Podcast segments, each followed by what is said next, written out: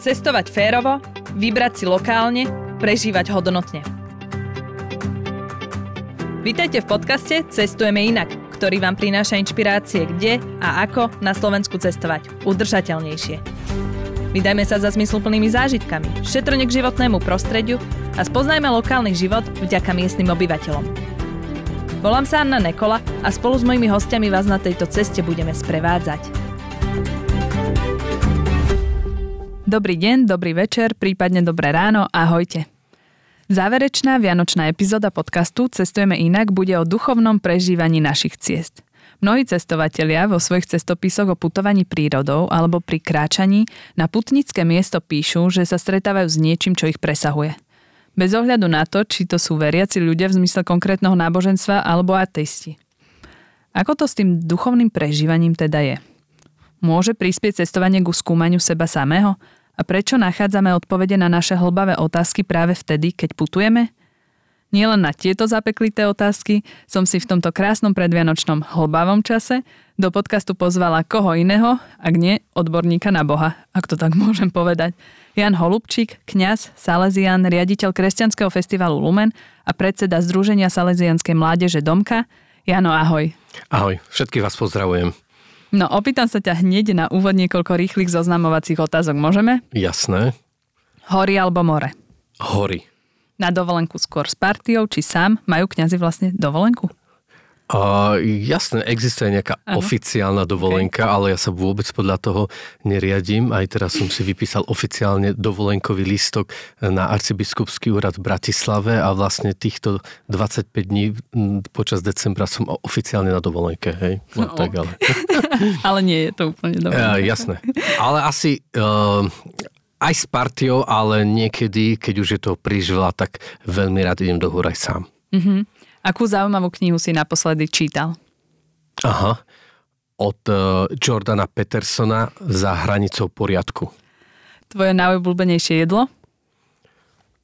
Mm, uh, neviem, či sa dá povedať najobľúbenejšie. Ja mám veľa obľúbených jedál. Uh, čo ja, čo ja viem, dá sa povedať, že uh, hranolky a rezeň môže byť, a, hej, ale aj pizza napríklad a môže byť aj hranolky a rezeň. Samé zdravé, počúvam. Uh, akým spôsobom najradšej cestuješ? Wow. Uh, no, peši alebo autom. Tvoja vysnívaná dovolenka je? Aliaška, kebyže mm. môžem ísť úplne, že bez nejakých obmedzení alebo čo, nice. tak asi Aliaška alebo Nový Zeland, také niečo. Mm. A každý host, odborník, si prinesie jednu vec, ktorá vystihuje jeho profesiu. Čo si si priniesol ty a prečo? Tak ja som si priniesol štólu, mm-hmm. keďže som katolický kňaz a má to byť niečo naozaj také typické, to je naozaj e, také typický symbol kňaza, ktorý vlastne štolu používa pri takých dvoch typických obradoch a to je uh, slúženie, slávenie Svetej Omše Eucharistie mm-hmm. a potom sviato zmierenia, Sveta spoveď. Takže asi to je také najtypickejšie vyjadrenie kňaza. Dobre, ak to nevidí fotku na Instagrame, tak čo to je štola? Vieš to opísať, ak to vyzerá? Uh-huh je to vlastne taký pás z látky, ktorý si kňaz prehodí cez krk. No, asi tak mm-hmm. nejak. Kontrolná otázka rovno na úvod. Veľmi som na ňu hrdá. Keď je botanik odborník na rastliny, tak je kňaz odborník na Boha? Ja si myslím, ja sa osobne necítim odborník na Boha. Ja si myslím, že tento taký spirituálny rozmer vzťahu s Bohom je rozmer dôležitý pre každého jedného človeka. Možno ten kňaz trošku viac aj tak odborne mal možnosť nejak aj si niečo načítať a naštudovať, ale ja sa skôr cítim takým hľadačom Boha, mm-hmm. ako nejakým odborníkom na Boha, keď to mám tak povedať. Mm-hmm. Ale všetko, čo sa týka toho transcendentálneho sveta, sveta, ktorý súvisí s tou bytosťou Boha, tak je pre mňa veľmi také zaujímavé a fascinujúce a preto skôr ja som taký, že hľadám, čítam, študujem a čím viac študujem, tým viac mám otáznikov a výkričníkov a niekedy aj kríz a pochybností a hej, vnímam sa ako taký hľadač Boha. Mm-hmm. No, pred letnými prázdninami, vlastne v 12. epizóde podcastu, som si pozvala psychologičku Lenku Uharovú. S ňou som preberala vlastne tému spomalenia a oddychu. A keď som uvažovala, koho by som pozvala pred vianočnými prázdninami, tak hneď mi napadol ten duchovný rozmer Vianoc, adventného času a spomalenia.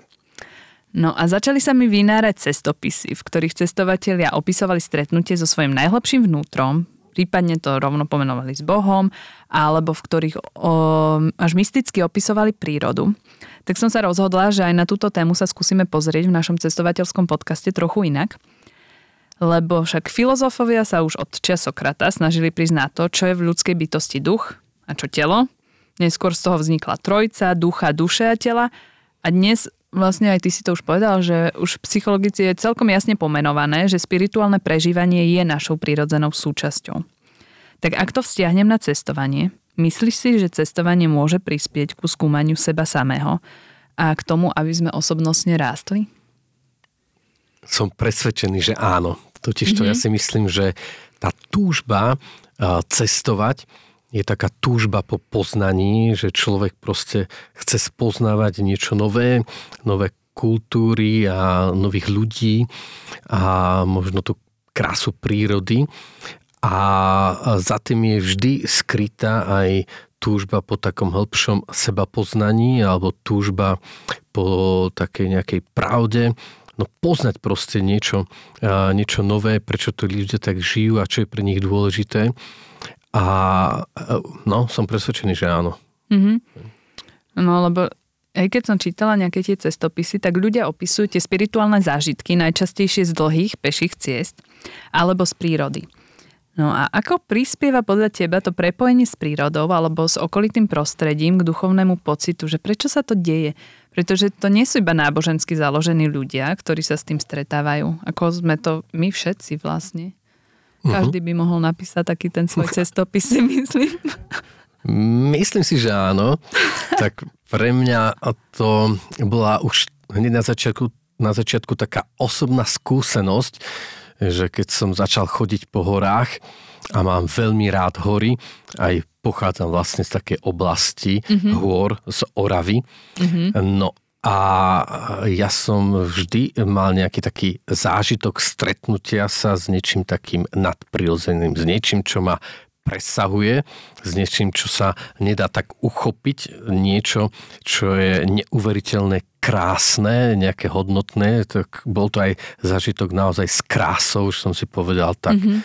to je niečo tak naplňajúce a fascinujúce, že ma to naozaj až tak presahuje a potom niečo, čo je aj tajomné a niečo, čo je aj také o, či pred čím až som mal tak prirodzene chuť si nejak tak pokľaknúť, že, že e, proste niečo až také mocné, také úžasné, pred mhm. čím mm-hmm. niekedy keď e, to bola aj situácia e, zlého počasia, že, mal, že som mal úžasný strach a obavu, takže naozaj sú tam také nejaké také stretnutie s niečím transcendentným v tých horách človek asi prežíva. Mm-hmm. Máš aj ty nejaký konkrétny cestovateľský zážitok, alebo je to skôr toto niečo, čo vlastne nikto nevie opísať, ale je to také ohromujúce, čo nás obklopuje vlastne. Že uh, kedy si si ty povedal, vie, že wow, tak toto je ono, toto mi potvrdilo, že niečo mimo mňa alebo niečo nado mnou je. Áno, áno, vždy, keď teda ja osobne, najmä v horách, keď eh, sa teraz rozprávam viac o horách a keď je krásne počasie a tá príroda je krásna, tak eh, vtedy si hovorím, že tak Pán Boh asi existuje. A, a keď naozaj aj bolo to niečo príliš také nebezpečné, kde som videl, že už je to aj e, taký risk, tak vtedy mm-hmm. s takou úctou a s takou obavou, s takým rešpektom naozaj, tiež som si povedal, že aha, toto už ja nemám pod kontrolou a tu buď niekto iný ma bude ochraňovať, alebo to skončí zle. Mm-hmm. Takže to boli také hraničné situácie. Áno, áno, a mám také e, viaceré hej, z hôr. Mm-hmm. No a ty si vlastne kňaz rímsko-katolického vierovýznania. To hovorím preto, že z tejto pozície rozprávaš. Filozofická otázka. Je Boh príroda? Alebo je príroda Boh? Alebo je to úplne oddelené? Tak asi tá tretia možnosť a, a je taká pre mňa priateľná, reálna vzhľadom mm-hmm. na to učenie. Kebyže Boh je príroda, tak e, hovoríme o tzv. panteizme. Mm-hmm ale my teda veríme, že príroda je niečo, čo Boh stvoril. Hej. A samozrejme stvoril to a, teda kresťansko-katolické učenie, keď si, to tak, keď mm-hmm. si ma mhm. tak predstavila, hovorí, že na svoj obraz a na svoju podobu, takže sa tam odzrkadluje kus toho božstva, tej Božej tváre ale určite sa nedá povedať, že e, pre nás, kresťanov, katolíkov, že príroda je Bohom. To mm-hmm. vôbec nie. Je to to, čo Pán Boh stvoril a stvoril to veľmi krásne, ale je zaujímavé, že my veríme, že aj celá tá príroda bude vykúpená. Takže mm-hmm. my veríme, že dokonca aj po tej, či už našej osobnej smrti, alebo keď príde Kristus druhý krát, a keď budeme už žiť ten väčší život, tak veríme, že tam bude aj celá naša zem, že matéria, to možno, že mnohí ľudia, ktorí nie sú veriaci ani nevedia, ale že my veríme, že matéria nezanikne, že matéria bude transformovaná a určite, že aj celá tá príroda bude nejakým spôsobom prítomná potom aj v tom väčšnom živote. Ja teda osobne si nebo predstavujem ako krásne hory. Mm-hmm. Moji kámoši, takí fanatici futbalisti si ho predstavujú ako veľké futbalové ihrisko a tak a ja hovorím, že si to neviem predstaviť nebo bez hôr a naozaj som presvedčený, že oni tam tie hory budú a že bude mať konečne aj čas chodiť na tie hory a bude to úplne super. Takže, no. že áno. Určite. No a mne sa zdá, že cestovanie vlastne smerom k spirituálne obohacujúcim zážitkom je čoraz obľúbenejšie. Napríklad práve tie púte spomínané. Za všetky spomeniem asi najznámejšiu, Camino de Santiago, do Santiago de Compostela. Keby sa náš posluchač chcel na niečo podobné vybrať tiež, aké destinácie alebo putnické miesta známe svojim duchovným významom by si mu ty odporúčil?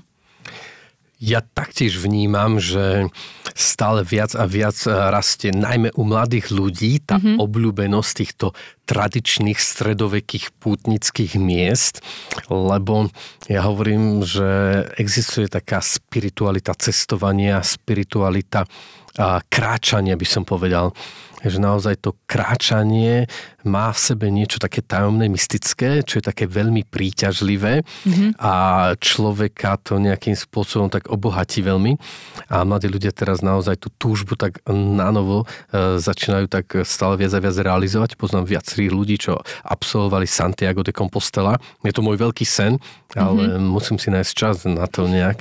Ale určite, aj Santiago by som odporúčil, že všetci majú z toho veľmi pozitívne zážitky a potom tie slávne putné miesta tej trojici, potom samozrejme, že Rím je druhé také mm-hmm. slávne ano. putnické miesto. Poznám dvoch chalanov, ktorí putovali peši zo Slovenska, konkrétne zo Šaština do Ríma a, Koľko to trvalo, nevieš? Myslím, že nejaké 3 týždne im to mm-hmm. trvalo, mm-hmm. alebo viac, to nie som si istý, ale vyrážali s 50 centami a vrátili sa s 50 eurami, takže super a boli to neuveriteľné zážitky naozaj.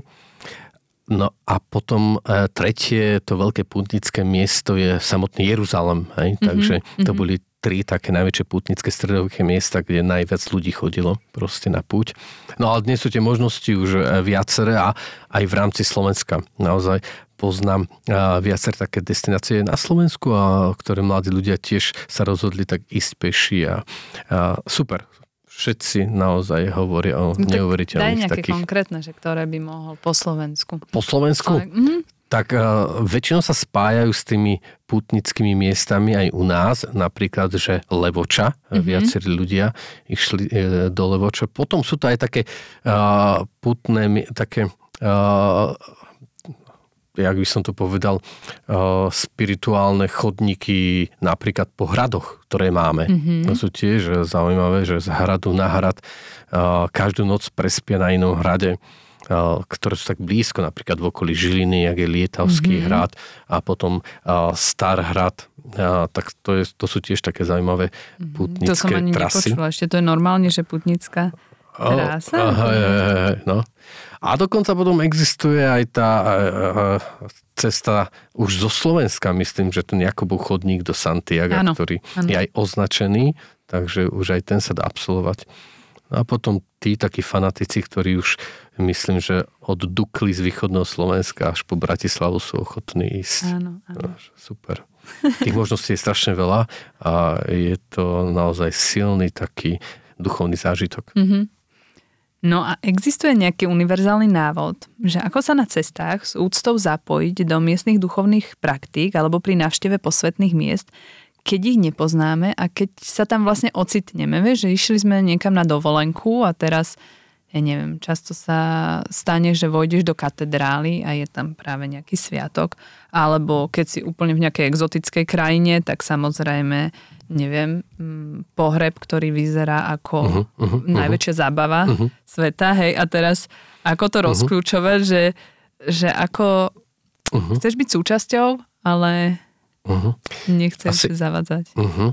Ja si myslím, že už len ten postoj, ktorý si naznačila, je veľmi dôležitý. Postoj takej úcty, naozaj, že vstupujem do priestoru, ktorý uh, možno aj mne je neznámy, ak by to bolo niečo iné náboženstvo, tak podľa mňa postoj také úcty, ako to, ako to my máme kresťania v Biblii, ale aj Židia, že keď sa Boh zjavuje Mojžišovi v tom posvetnom horiacom kríku a hovorí mu, že zobuj si sandale, lebo zem, na ktorej stojíš, je svetá zem, ja si myslím, že do akejkoľvek svetine, akéhokoľvek náboženstva, kebyže vstúpim, tak práve s týmto postojom, že si mm-hmm. zobúvam sandále ako pre, taký symbolický prejav takej úcty naozaj k tomu miestu. Potom druhý, druhý postoj podľa mňa je dôležitý, že vnímať e, to, čo nás spája, nie to, čo nás rozdeluje, mm-hmm. ale načítavať, že á, naozaj, že je to aj ich nejaká taká túžba nejakým spôsobom sa spájať s, s tou bytosťou, s tým, ktorú my nazývame Boh. No a je to, a je to potom aj taký priestor takého niečoho tajomného, tak s takým rešpektom by som asi vždy v tom kontakte vstupoval, či už do tej svetine, do toho priestoru, alebo do tých vzťahov s tými, s tými ľuďmi, s takým rešpektom, s takou úctou a s takou dôverou. Mm-hmm. Naozaj. No a my sme sa bavili o púťach, ale ešte jeden fenomén spojený s duchovným rozmerom ciest ma zaujal a to sú návštevy kláštorov lajkmi na určitý čas. Mnohí spisovatelia a umelci o tom píšu. E, ja som sa teda stretla iba s buddhistickými kláštormi, ktoré príjmajú takýchto pocestných. A sú aj v katolických kláštoroch takéto možnosti? Jasné, že sú. Ano. A sú veľmi, veľmi pestré a početné. Wow, to je super. tak to som vôbec no. nevedela. Ja napríklad som... Chcela som manžela totiž to poslať. Veľmi dobre. Aj pre mužov, tak hneď si dám viacere, viacere typy. Naozaj.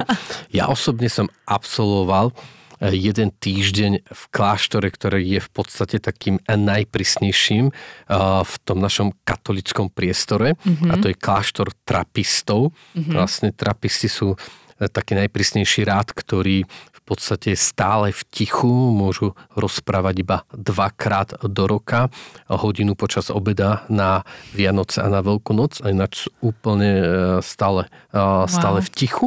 Mm-hmm. No a bol som týždeň e, v takomto kláštore, tak to bol naozaj taký neuveriteľný čas takej, podľa mňa aj milosti. Som s nimi mm-hmm. stával na modlitby v noci o tretej, teda nad ránom, sa mm-hmm. prvýkrát modlia a potom počas celého dňa. Takže toto je jeden taký druh, taký... Na Slovensku nie sú, mm-hmm. oni sú v Čechách pri Plzni, tak to mm-hmm. je asi taký najbližší ich kláštor. Mm-hmm. Potom to je jedna taká forma. A ďalšia napríklad bratia kapucíni alebo františkáni majú tzv. pustovne, kde mm. môže človek ísť a stráviť určitý čas úplne sám v samote. Mm-hmm. Veľmi, do, veľmi odporúčam naozaj majú tie pustovne úplne až také, že ultra nové, moderné, postavené, mm-hmm. až také niektoré staršie, takže je tam taký pestrý Oni sú výber. v lese, alebo kde sú takéto pustovne? Hej, väčšinou, áno, áno, áno. Mhm. áno. A jedlo, jak sa tam napríklad rieši? No tak to už je na nich, ako si zabezpečia, mm-hmm. niekedy sa aj dohod... Že si pripravený mm-hmm. ísť do, pus- do pustovne na Tak. nejaký čas, všetko si zoberieš teda so sebou. okrem mobilu. tak. Alebo si dohodneš potom a, s niekým, že ti tam po dvoch dňoch niečo privezie, Mhm, alebo jasné. čo. Aj.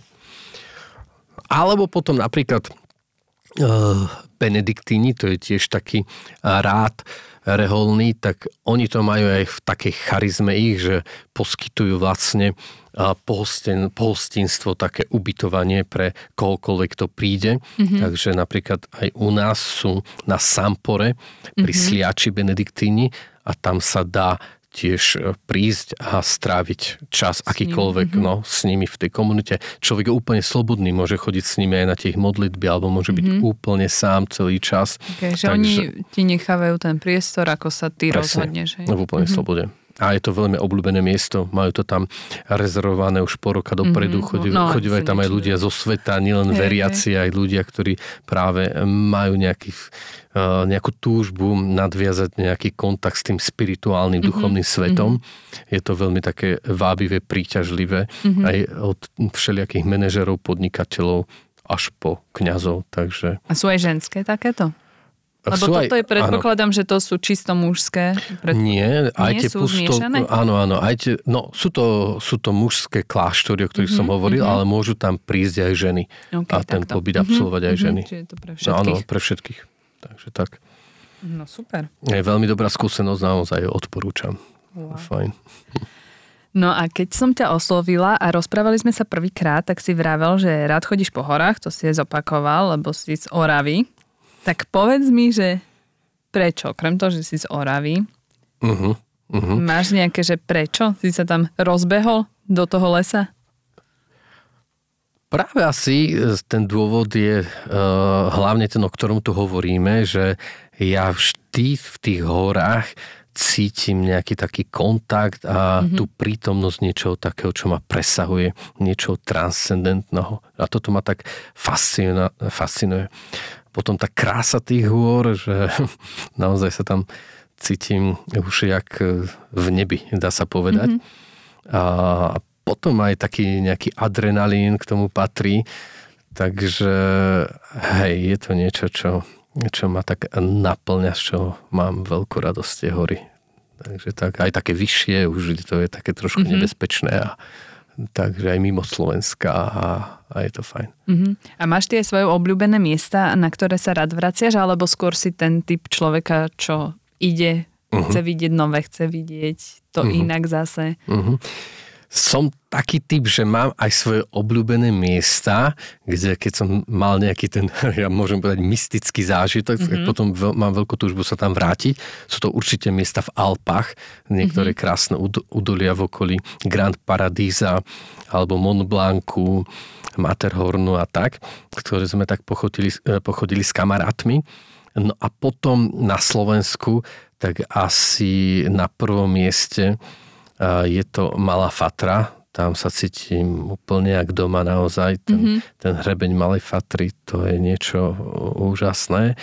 Tak asi Fatra a potom samozrejme Vysoké Tatry, Vysoké Tatry a časť Roháče, uh-huh. Mm-hmm. Roháče a kdekoľvek v Tatrach. No a čo ti pomáha na tých cestách, alebo teda v prírode vnímať ten spirituálny rozmer? Že je to tým postupným kráčaním príde to samo, alebo je niečo konkrétne, čo že musíš si to navodiť, alebo to proste príde, alebo je niečo konkrétne, čo ti pomôže. Uh-huh. Asi si to vôbec netreba nejak mm-hmm. umelo navodiť, že je to už... Aj som si myslel. je to už samotné to nádherné prostredie, mm-hmm. ktoré človeka tak privádza ku kontaktu s tým niečím nadprirodzeným. A v prípade, že naozaj sa človek aj ocitne v nejakej nebez, nebezpečnej situácii, alebo mm-hmm. som zažil, zažil v Alpách naozaj, kde z úplne, úplne jasnej oblohy v priebehu desiatich minút zrazu bola snež, snehová búrka a človek, keď dostane strach, tak to je asi také prirodzené, že zrazu sa začne modliť, možno aj, aj neveriaci. Takže vtedy sa naozaj tak obracia a kontaktuje na niečo nadprirodzené ale potom podľa mňa aj tá spiritualita chodenia. Mm-hmm. Že mnohí tí ľudia, ktorí chodia aj do Santiago napríklad, strašne veľa ich neveriacich, ano. ale to je doslova nejaká spiritualita kráčania, že človek je tak kráča určitý čas, tak automaticky nejakým spôsobom zrazu sa začne zamýšľať, začne uvažovať o sebe samom, o živote ako takom, prečo tu je a aký je zmysel toho všetkého a či to, čo žije, má nejaký význam, mm-hmm. že áno, to, to samotné kráčanie človeka tak nejak vťahuje do nejakého takého nadprirodzeného sveta, by som povedal. Mm-hmm. Ja to tak aj podobne vnímam, lebo sa mi zdá, že keď dlho kráčaš, tak tie nánosy toho tej každodennosti vlastne postupne strácaš. Hej? Že až sa vlastne uchodíš až na tú povedané. kosť. Vieš, mm-hmm. že, Super. že už si Áno. taký úplne vyčistený, že už môžeš byť sám so sebou a naozaj, áno, naozaj áno, nad tým áno. premýšľať, že uh-huh. kto som a, áno. a čo je okolo mňa. Asi je dôležité mať tú skúsenosť, že ťažko je tak o tom nejak tak rozprávať, ale keď človek to zakúsi naozaj, tak potom už chápe všetkému tomu a potom má túžbu ísť znovu a znovu napríklad ísť do tej prírody, alebo poznám ľudí, čo v tom Santiago už boli trikrát a, a, stále, no, a stále majú túžbu, že znovu a znovu mm-hmm. sa tam vrátiť. Alebo tí ľudia, ktorí využívajú tie kláštory alebo tie pustovne, tak proste to už začína byť potom ich životný štýl, že oni, keď aj sú vo svete, kde tá dynamika a ten nápor je asi veľmi vysoký mm-hmm. a naozaj je to veľmi rýchle, tak potom si uvedomujú, že potrebujem pravidelne asi raz za čas ísť, to trošku sa stiahnuť do nejakého ústrania alebo do prírody. Ja som si napríklad sám na sebe odpozoroval, že pri tom vysokom tempe, ktorý máme a ktorý žijem, tak naozaj, keď jeden deň za mesiac strávim v prírode a vypnem, mm-hmm. tak ja naozaj tam potom načerpám na ten ďalší mesiac. To už mám tak odpozorované, že mm-hmm. je dôležité asi naozaj tak pravidelne, pravidelne mm-hmm. si nájsť nejaký taký čas, kedy človek vypadne do tej prírody alebo do tej pustovne a je na chvíľku sám možno alebo s niekým blízkym a má kontakt s tým nejakým transcendentným svetom alebo aj so samým sebou, s vlastným ja. A asi myslím, že to je aj potom taká prevencia pred nejakým vyhorením alebo ano. nejakým znechutením, mm-hmm. že toto je asi cesta naozaj. Mm-hmm. Niž ja to mám, že každý týždeň musím ísť, že každý víkend musím Super. ísť do lesa. No.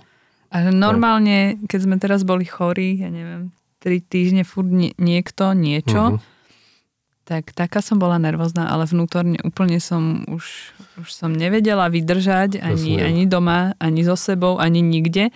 A taká hne, nahnevaná, vieš, aj niečo proste... A ja som presne vedela, čo mi chýba. Hej, že presne Jasne. som vedela, že mi chýba, že ísť sa prejsť do lesa. Mm, že rozumiem, dve no. hodiny aut. Hej. No a my máme teda podcast o udržateľnom cestovaní. A to je aj o tom, aby sme boli šetrní voči životnému prostrediu a láskaví k životu miestnych ľudí. O, okrem iného aj podporovali le- lokálnu ekonomiku. Je niečo, čo sa ty snažíš na cestách alebo výletoch robiť v zmysle udržateľnejšieho cestovania? Mhm. Tak ja si myslím, pre mňa je taká najdôležitejšia vec, že veľmi často chodím do prírody alebo cestujem s, ml- s mladými ľuďmi. Mm-hmm. A si myslím, že tam je veľmi dôležité aj troch, trošku taký výchovný prvok tých mladých naozaj tak učiť, akým spôsobom sa treba správať aj v tej prírode alebo voči tým domácim ľuďom. Tak ja v prvom rade asi na prvom mieste sa snažím to odovzdávať. Odovzdávať mm-hmm. tej mladej generácii. čo najsprávnejšie, aby dokázali fungovať a cestovať. No a potom asi je to možno v takom štýle nejakého takého minimalizmu, že mm-hmm. nebyť náročný, a nosím so sebou všade spacák a, a, a žiť v takej aj cestovať v takej jednoduchosti, v takej skromnosti. Mm-hmm. Podľa mňa ja vôbec nepotrebujem nejaký luxus a nejaký nadštandard, ale naozaj úplne tie základné veci.